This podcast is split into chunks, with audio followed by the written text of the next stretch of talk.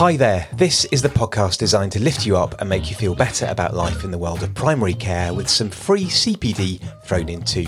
We've got some primary care pearls of wisdom to share with you to make your life easier. Coming up, we're talking about serotonin syndrome. Would you spot it?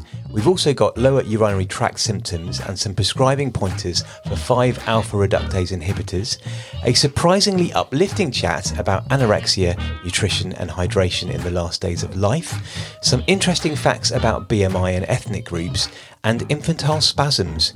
Would you be confident to spot them? We've also got our best intention story and our primary care superheroes to put a smile on your face.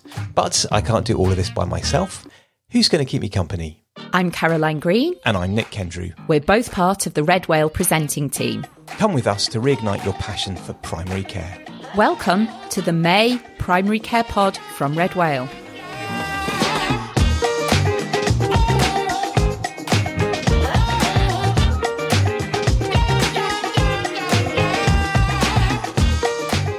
The Primary Care Pod from Red Whale.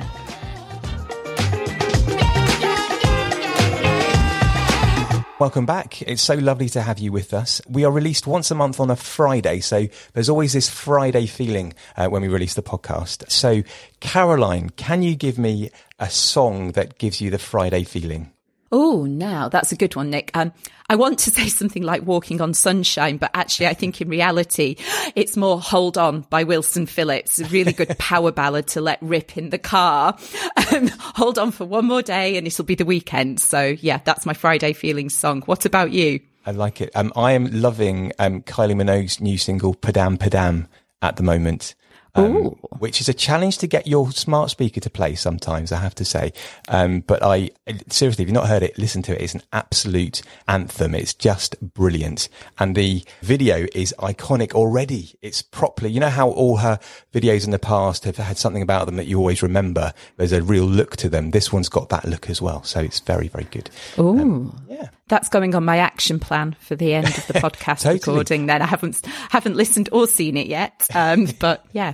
And talking about smart speakers, you can actually ask your smart speaker to play the Red Whale podcast. So have a go at that. And what I'd love people to do... So you don't even need to click any buttons. Exactly. Just say smart speaker, whichever one you have. So it's either Hey Siri or OK Google or Alexa. Then say it and then say play the Red Whale podcast and it's there. And I took a video of my smart speaker in the garden looking out with the grey sky, but my little dog is in the corner. And so I'm going to post that on social media. So little Digby, our producer, was there as the smart speaker was finding our podcast. So you can look out for that on the socials as well. Brilliant. So what are we going to talk about this time, Caroline?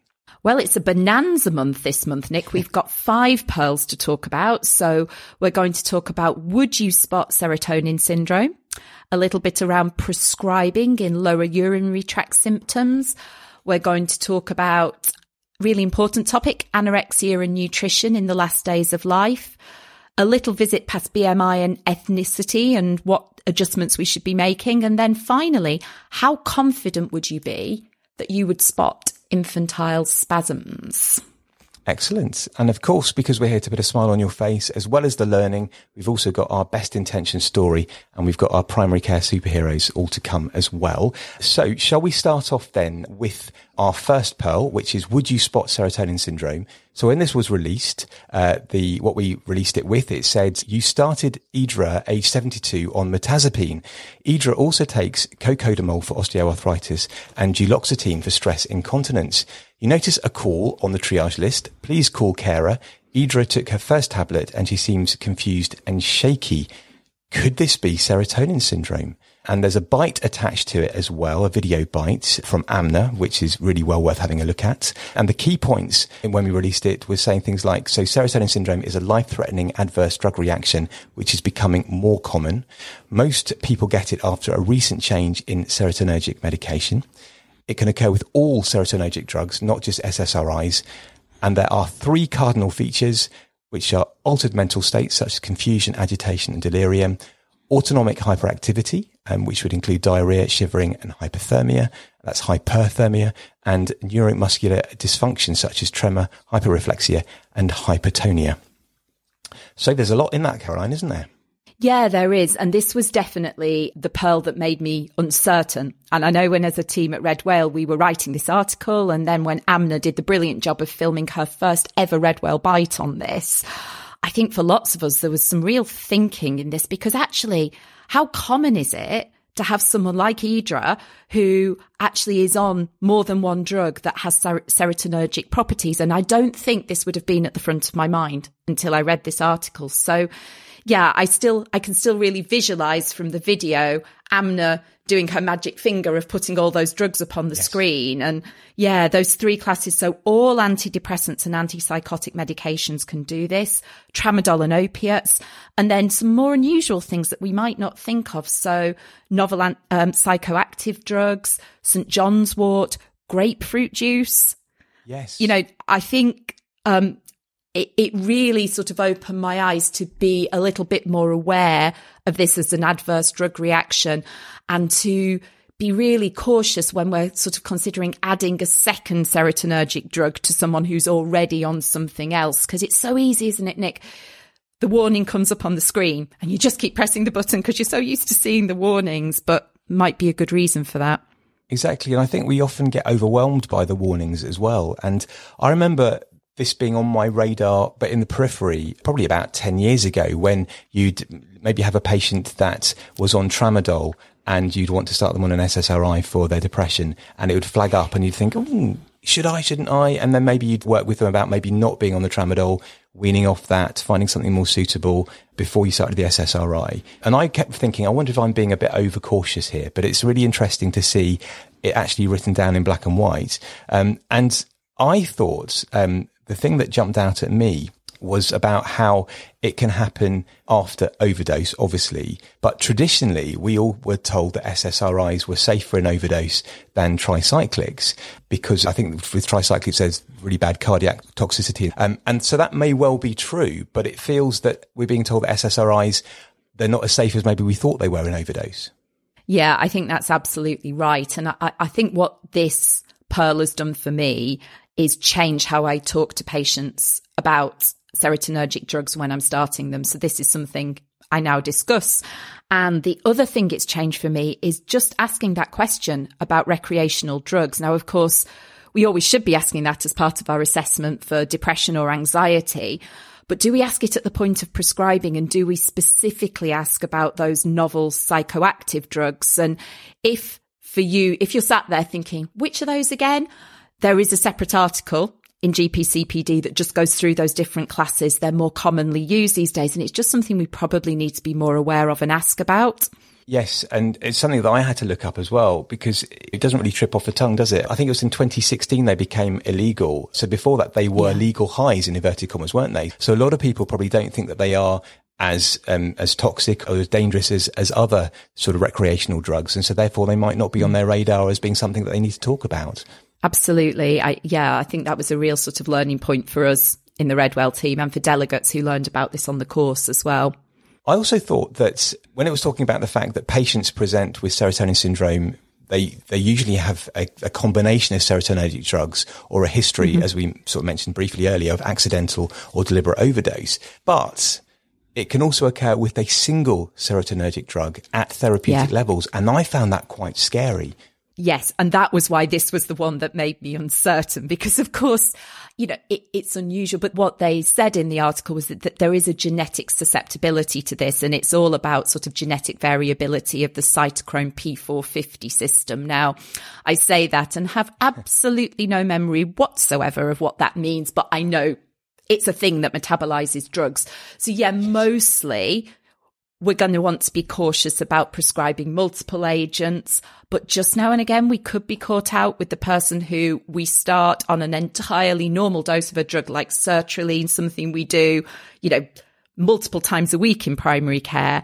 And it's just having it at the back of our mind that if we get that call back, that person has altered mental state, or, you know, tremor or a fever very soon after starting that drug, actually, we need to be probably a lot more vigilant than we might have been before we read this pearl. Yes. And the other thing that I found interesting was talking about trying to prevent it, and we should be allowing proper washout with these kind of drugs. And something that we all do quite a lot in primary care at times is we swap and stop antidepressants. And I know that with the Maudsley guidelines, which is what I follow when I'm swapping and stopping, they say that if you are switching to any SSRI or venlafaxine from any SSRI except fluoxetine, then you would stop the old drug and start the new one the next day.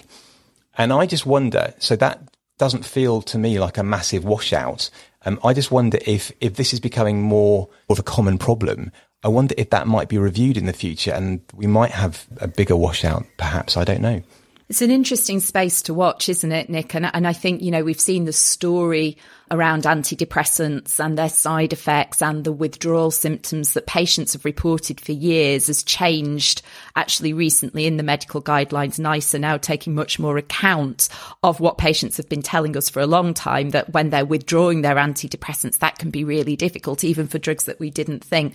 So you're right, you know, the rationale behind the Maudsley guideline at the moment for any SSRI apart from fluoxetine is those drugs have a really short half-life, so actually you get pretty good washout in quite a short period of time.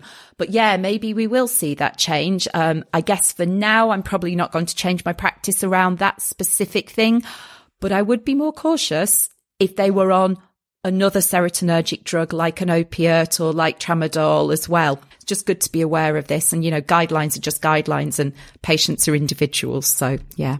Exactly. And I think just to wrap up, the immediate steps we should all be aware of if we're worried about this would be to stop the triggering drug, not to use antipyretics for the hyperthermia aspect of it, and to discuss all possible cases with secondary care. Yeah, I think that's really key. And, you know, that challenged me at first. And I was like, really? If they've just a bit of tremor, am I going to pick up the phone? But then actually when you read the studies that were behind this paper, the issue is that mild symptoms can progress actually quite rapidly to severe serotonergic syndrome. And what people need is a period of observation of between 6 and 24 hours. And obviously, we can't do that in primary care. And some of these people will go on to get quite sick and need intensive care interventions. So I think entirely reasonable for us to be sharing that risk, discussing it in secondary care, and just arranging that the person might have that period of observation. Excellent. So shall we move on to our next pearl? The one that surprised me this time. So we're going to talk a little bit about lower urinary tract symptoms. Now, Nick, how long did it take you to read this particular article? So this particular article took me exactly 18 minutes and 20 seconds to read, which is quite long for our pearls, isn't it? It was a bit of a mega pearl, wasn't it, actually, this one? So this said, lower urinary tract symptoms are common in men aged over 50, although only a minority of men present to primary care for support. Of these, about 6% go on to require surgery. The remainder can be managed with a combination of lifestyle advice and medication. One option for men with symptoms and an enlarged prostate is a 5-alpha reductase inhibitor such as finasteride and dutasteride. Yeah, so this was quite a long article, and sometimes we do give these away because we know lots of you who get our pearls or listen to the podcast are preparing for your AKT exam, or you might be working in a new role in primary care, having moved from secondary care, and it's really valuable to get the big picture. But what we're going to focus on this month is around the prescribing dilemmas, isn't it, Nick? And as you said, 5-alpha reductase inhibitors are one of the options we have. So the basics with lower urinary tract symptoms is, you know, the first thing, all these men should be offered a PSA when they present. And then alpha blockers are the first line treatment. And we only go on to using a 5-alpha reductase inhibitor. Such a tongue twister, isn't it? It is. If the alpha blocker isn't giving them sufficient symptom relief, and they have ongoing voiding symptoms, and they have an enlarged prostate. And NICE tell us their prostate should be 30 grams or more, or the size of a golf ball. Now, yes, how confident do you feel in making that judgment in an examination setting, Nick? I think that's a challenge, and I'm probably less specific than that. I've never been confident enough to give it how many grams it is, but I might kind of say small, medium or large. Yes. That's yes. about as far as I go. How about you? Yeah.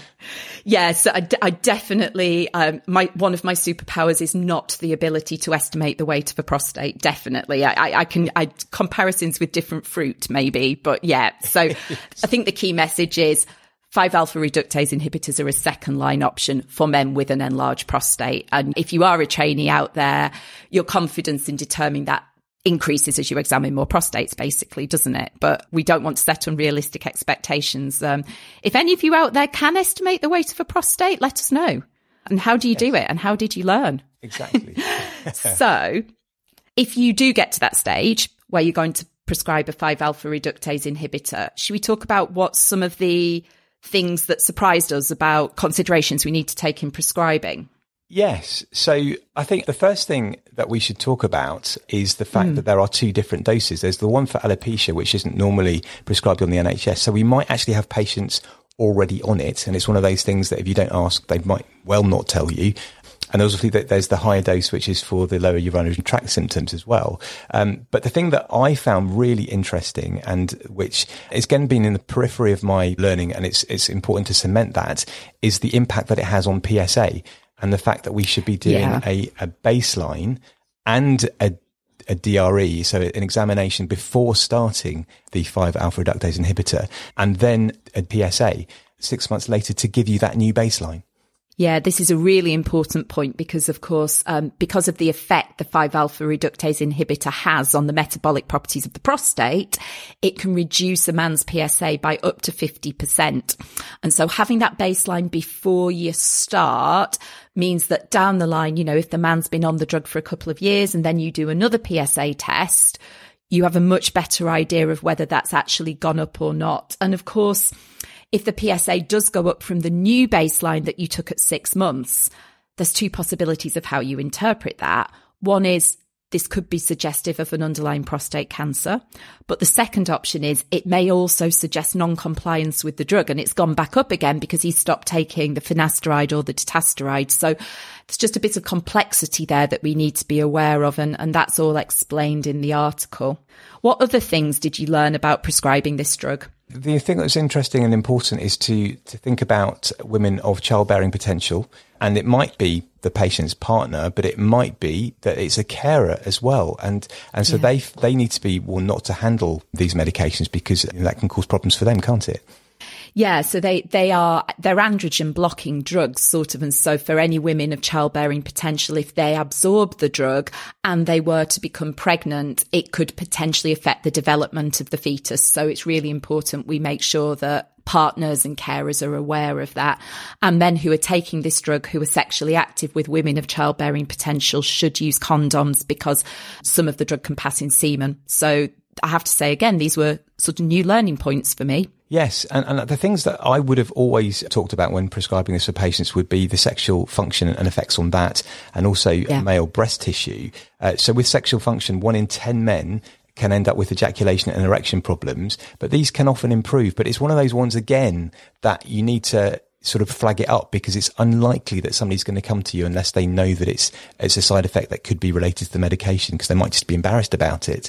And then with male breast tissue, I knew about the fact that in some people it can cause gynecomastia, but I wasn't aware until reading this that there's the very rare risk of breast cancer. And so we need to make sure that our patients are aware of changes in their breast tissue. Yeah, so if we're doing shared decision making about starting this drug, and actually if you read in the article, the evidence base for these drugs is marginal, to be honest. It can help to reduce the risk of urinary retention, but if you're interested in the evidence, read it. It's really important that we're in a position to discuss the risks as well as the benefits with men. And for those of you preparing for your AKT, this kind of prescribing material and the serotonin syndrome that we talked about, really common sort of hotbed of places for questions. So interesting stuff, eh? Absolutely. And we talked about the drugs there. And the thing that was really interesting for me as well was the conservative management section. I remember going on a Red Whale course, probably in like 2015. And I think it might have been James Cave that was presenting, and he talked about conservative management for this. And he talked about this thing called urethral milking, for treating post-micturition dribble. And I remember him saying at the time, there has to be a better name for this. And he put out a call to the audience to see if anybody could come up with anything better. And so I think we should ask our listeners to send in if they have any ideas of what we could do, give it a better name than urethral milking. I think we should get them to do that. And also things like bladder training are really important, and advice about fluid intake, that's all in the article. But the thing that also was there is that NICE saying they tell us not to recommend penile clamps, which I have never recommended for a patient. I didn't even know that we could offer them. I won't be offering them in the future, but you know, all these things that perhaps we don't do for a reason. And that's nice to see NICE backing us up on that. Yeah. And I may just making me reflect perhaps something that some poor men have done, and how uncomfortable that must have been. So yeah, gosh. Yeah. Yes, no penile clamps, definitely. Yes, put down the action plan. Yes, yes. Okay. So that is the end of that second poll. And now, as we talk about every time, this is your podcast, and we're here to not only teach your staff and go through some interesting learning points, but also to put a smile on your face as well. And so we have our best intention story, and our best intention story this month comes all the way from Sydney, Australia. So thank you, Jamie, for taking the time to send in your story. And here we go. It was another beautiful morning in Sydney as I set off to work. I'd applied my sunscreen, always factor 50, and I'd made sure to put some on my arms because I was wearing my favourite short-sleeved, pristine, starched white shirt. The blue sky was flawless, as indeed was my outfit. Midway through the morning, one of my patients, a man in his mid-30s, who's probably one of my favourite patients, he had complex health needs and learning difficulty, and he came in to see me, and he was presenting with what he described as back pain. Having gone through his history, I then examined him and found a 5 centimetre erythematous fluctuant swelling on his upper back, and there was a central punctum there, and pus was already draining from it. Now, we're very lucky here that we have access to in-house ultrasound, so I quickly got him round for this, which confirmed either an infected sebaceous cyst or an abscess. I discussed the diagnosis with my patient and consented him for incision and drainage that morning. I took him to the procedure room. I should say that this was in between other patients during my busy morning because I didn't want to delay my patient's care. With his other health issues, he wasn't great at seeking help when he needed it, and I wasn't sure that he'd come back tomorrow. So in my haste, whilst trying to juggle everything, I didn't fully gown up. Well, it did cross my mind, but a little voice in my head said, don't worry about all of that, it'll be fine. In future, I will be ignoring that voice because after a very small amount of pressure from a tiny incision after local anaesthetic, a quite violent gush of purulent discharge sprayed out, covering me from head to foot. I stood there, frozen in time. There was pus in my hair, covering my favourite white shirt, and this particular look wouldn't have been complete without my chinos being covered in pus too. As I stood there, grasping what had happened, another voice in my head was saying all sorts of words that I couldn't possibly share with you. But you get the idea, and I'm sure that by now you can picture the scene. I paused the procedure, got myself cleaned up as best as I could, gowned up, completed the procedure, gave the patient his antibiotics, and sent him on his way. I had no other clothes other than my gym gear that I was planning to use after work, so I continued the rest of the day in my gym shorts and a t-shirt. Luckily, Australian patients are quite laid back and didn't even notice I was in shorts and a t-shirt. My learning from all of this is not to listen to that cheeky voice in your head. Always fully gown up when doing an incision and drainage of an abscess, and ideally have a spare set of clothes. So thank you, Jamie, for that. Something else for our action plans, always have a spare pair of clothes. Yes, absolutely. And such lovely intentions to fit someone in, and then exactly. Yes. At least he had his gym kit though. What would have happened? Well, precisely. Yes, exactly. So yeah, always have gym kit at the very least, I would say. If you have a best intention story, then please do send it in to us, and we've got the contact details in the show notes, and you can also DM us directly on our social media platforms, which include Twitter, Instagram and Facebook as well. Okay, so now, Caroline, you've got the calendar of what's going on in Red Whale this month. Oh, I have. So June is another busy month. And the first thing I want to tell everyone about is there is going to be a free webinar on the evening of June the 27th on the really interesting topic of the health needs of adults with cerebral palsy. And we're teaming up with a great charity called Up Movement, and that will be freely available to any health professional in the UK who would like to join us. Look out for the Pearl this month that's coming to promote that, and with sign up options, but you can sign up now on our website. Otherwise, our lovely women's health team are in the studio. Helen and Lucy are on the sofa doing a Women's Health Red Whale together. We're very busy in Staffordshire this month. So if you're joining any of our team for a number of different courses, say hi to Osma and Io and Hussein, who'll be up there. And a bit of a shout out to East of England VTS, who we're working with this month as well. Lots of other things, but I think that's enough for now.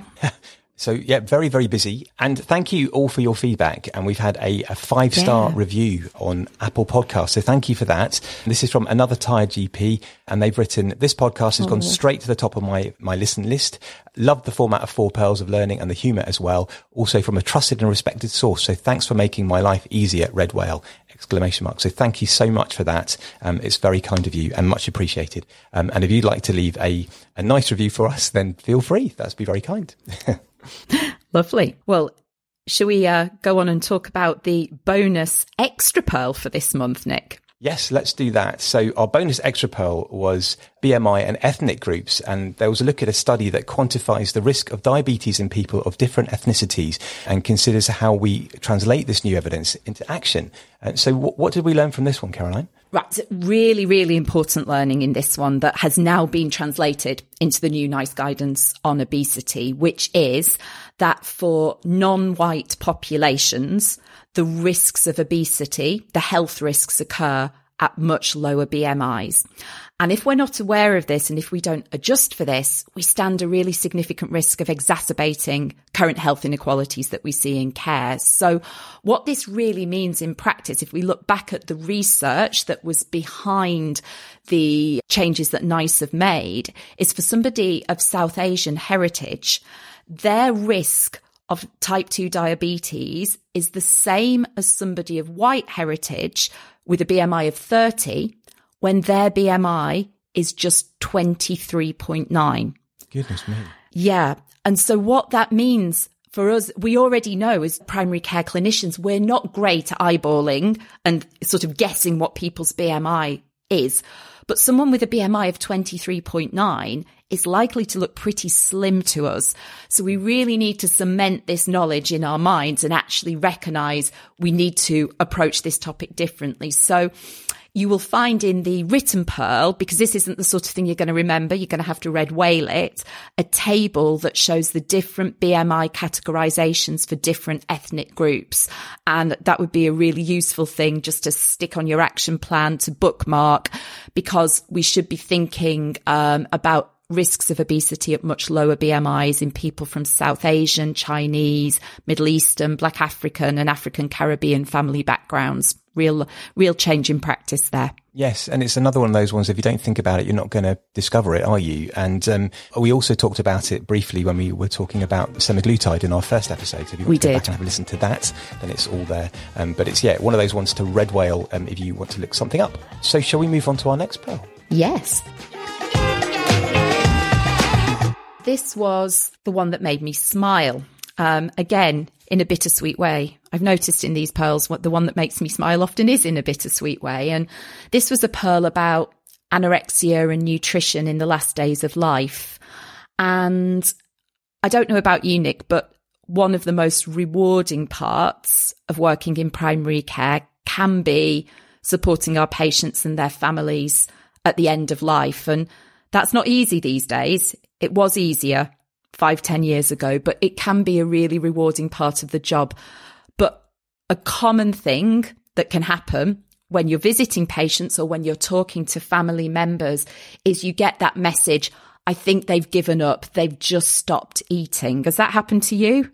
Yes, it has. And it's often difficult to try and reassure them in the way that you want to. But I was thinking about what you were just saying about palliative care, is that for me, it feels that that's when what we do in primary care all comes together, because it's when we put the patient at the very centre of care and of decision making, and we involve their loved ones in that discussion. And you often have a group discussion, don't you? And it's about what they want for the best. And it feels very liberating, because I think sometimes, in fact, what happens in those situations is that then, you're aware of guidelines and things, but it's very much the patient is the one that makes their choice. And I just think it's not easy to do, but it is very rewarding. And it is something that is, as you were saying, it's more difficult to do, because with continuity of care and with things being so busy, and perhaps we don't visit as much because we have our fantastic paramedic colleagues out there helping us to do that. And it's very much, they can be our eyes and ears about it. So trying to get a handle of what's going on is more challenging than perhaps it used to be. But it's that reassuring language that you try to share with the patients, to explain to them about how the body is shutting down, and about how perhaps it doesn't need the nutrition that somebody that isn't in that situation would need. Yeah. I think that's right. You can really help to empower both the person who's the patient and their family and carers. And of course, what makes this so difficult is food is so much more than food, isn't it? It's eating together as families often is a really strong part of our social culture and what knits us together. And food can be a sign of showing love and care. And, if you've been supporting somebody through a terminal illness, as their family members, often one of the things you've been able to do when everything else is out of your control is to offer them food and to cook for them. And then when that starts to disappear, it's really easy to get into this dynamic where there's guilt on both sides. So guilt on the part of the patient because they just can't face eating anymore. They're just not hungry. And guilt on the part of the carers and family that they can't provide what they think that person needs. And it's such a privilege for any of us in primary care to be able to support in that setting. And, this article really just offered some tips, adapted both from the Scottish Palliative Care Guidelines, which are brilliant, but also just from GP wisdom. I was just going to say, the thing that you were talking about with the social aspect of eating is very important to register, because that social interaction is something that the patient will very much value. And I think sometimes, with the best intentions, relatives might be feeling, because of the guilt, or because they might be thinking, they want to have their privacy, they might be encouraging them to eat by themselves. And so that one thing to bear in mind is that by making sure that everybody's aware of the importance of the social interaction, then hopefully the patient will be able to still eat and enjoy the social interaction, even if they might just have a mouthful or two. Yeah, absolutely. And I think, a lot of it is about through our communication skills, just giving permission. So permission in those last weeks of life to stop worrying about, diabetic control, cholesterol, what healthy eating might look like. Anything the person fancies is probably reasonable. Yeah. And as you say, bringing back that social construct, even if the person doesn't eat at all, or even if they just choose to have one mouthful, being part of that family environment of eating together, providing the smell isn't overwhelming, will be a really useful thing. What about, have we been encouraged or asked to prescribe SIP feeds? What do we think about that? Yeah, so this is another, really key area, and there's no evidence at all that SIP feeds or other food supplements have any benefits over ordinary food. So really, if possible, go for a little bit of what they fancy. It does depend a bit on the social situation, for people if they're living alone and maybe don't have a support network. We're not saying never use them, but actually they don't have magical powers. So if the person would rather have a milkshake or a smoothie, go for it, essentially. And the other thing to say is sometimes the situation does get complicated, and there can be disagreement between different family members, or disagreement between what the person wants, who you're advocating for, and the family. And if you find yourself in that situation, in the article, the GMC guidance is there. So if you need more information, you can have a look at that. Excellent. Thank you. So shall we move on to the final pearl? And this one is Infantile Spasms, Would You Be Confident to Spot Them? And this was released at the end of May, and it was National Epilepsy Week. So that's why we released that pearl. And so infantile spasms, we said, was a severe form of infantile epilepsy. And it's a high-stakes diagnosis because early treatment can significantly reduce the risks of long-term poor neurodevelopmental outcomes. And so awareness of this rare presentation might produce a kind of what we call a spidey sense moment in our primary care consultations. And there's also a video bite to go with it as well. Yeah, and I have to say, Nick, this, of all the pearls, this is the one, if you've time, watch the video bite, because within that, there's some video footage from the wonderful UK Infantile Spasm Trust about what these spasms can look like. And we originally wrote this article, actually, in response to a wonderful delegate who came on one of our face-to-face courses probably about 7 years ago, Dr. Louisa Coyle. And she is a GP, and she's also a trustee of the UK Infantile Spasms Trust, and she has a child with infantile spasms. And she raised our awareness as a presenting team about this condition. And it's really rare. You know, as a primary care clinician, we will probably see one case in our lifetime. But it's one of those unusual high stakes conditions that if we think about it and spot it the first time we see it, it's likely that the child will have a better outcome. So it's worthwhile being aware what these spasms look like. Nick, had you heard of this condition before? Not before the teaching on it. And what struck me when I watched the video is how subtle it is. And it felt, you know, I remember watching thinking, oh my goodness, would I pick that up? But I think it's one of those ones where if you literally just saw that, you probably wouldn't pick it up. But it's about listening to the parents, their concerns as well, because they obviously know their baby best. And they would say to you, this isn't right or something like that. And it's about taking that seriously. And when I first started reading the pearl, I have to admit to feeling a little bit overwhelmed by everything on there, thinking, oh my goodness, how am I going to pick this up? How am I going to, see this on a busy day in primary care? And then when I watched the video bite, I was actually reassured by that, because there's a lovely bit in it where Sarah kind of ties it all together. There's a slide where she looks at all the different things that are very similar, such as infantile spasms. Also, she talks about brief resolving unexplained events, so bruise and breath holding and reflex anoxic seizures. So all of those things that you think, oh my goodness, how am I going to know what these are? And actually what she then says, which completely gets rid of that anxiety and the feeling of overwhelm, she says, what we need to do is just realize that these things are possibly there. And then we speak to secondary care about it. So you don't have to make that diagnosis. You just got to realize there's something going on along those lines. And then secondary care should be able to help you. But it's referring on the same day, isn't it? Yeah, absolutely. And we should feel empowered to do that and have that conversation with paediatrics, because thinking specifically about infantile spasms, they often get mistaken for reflux or for the Morrow reflex. And what we're seeing is basically spasms that can occur at any time of day, but they're more common after a child wakes, and they tend to occur in clusters. So one after another, after another, after another, lasting 1 or 2 seconds. And the infant, it's usually between 2 and 14 months, will often pull their knees out and extend their arms at the same time, and also flex their head and possibly their trunk.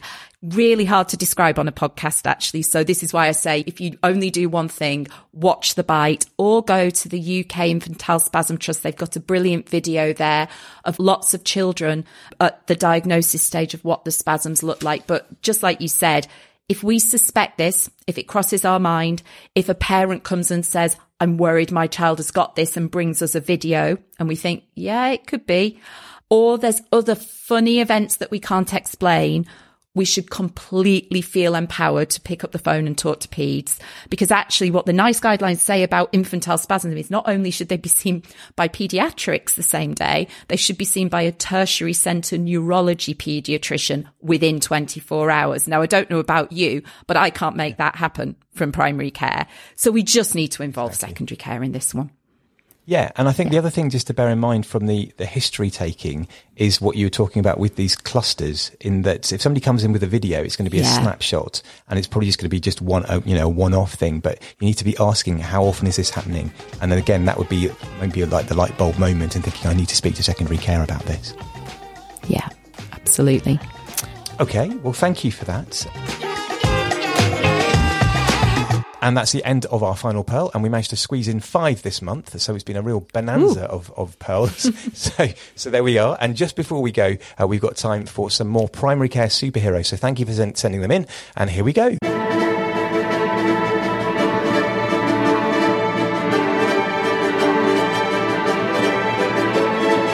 And our first one is from James, and he'd like to nominate the Acute Home Visiting Service in Sutton. They do all our home visits, it's paramedic-led, and they do a brilliant job, so thank you to them.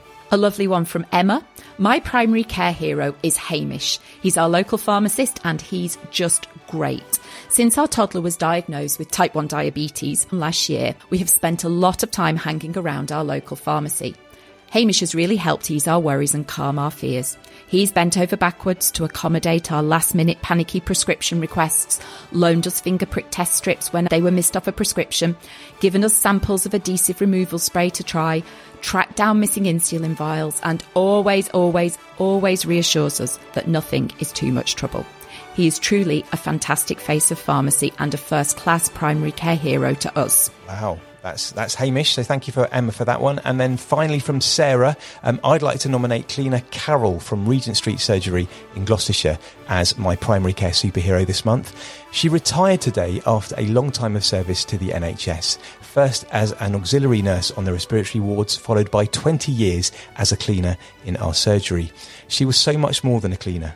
Beloved by staff and patients alike, she kept the fabric of the dilapidated NHS premises pristine, always had a cup of tea on hand for the busy clinicians, but most of all, she always had a kind word and reassurance for the patients. We always said that we could have prescribed her homespun wisdom so many of our patients wouldn't have needed the doctor after all. Such a lovely lady, and we wish her all the best in her well-deserved retirement. Oh, that's lovely.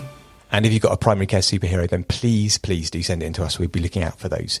Okay, well, that is the end of this month's podcast. So all the resources that you need are in the show notes. And also, there are links in the show description on your preferred podcasting platform as well.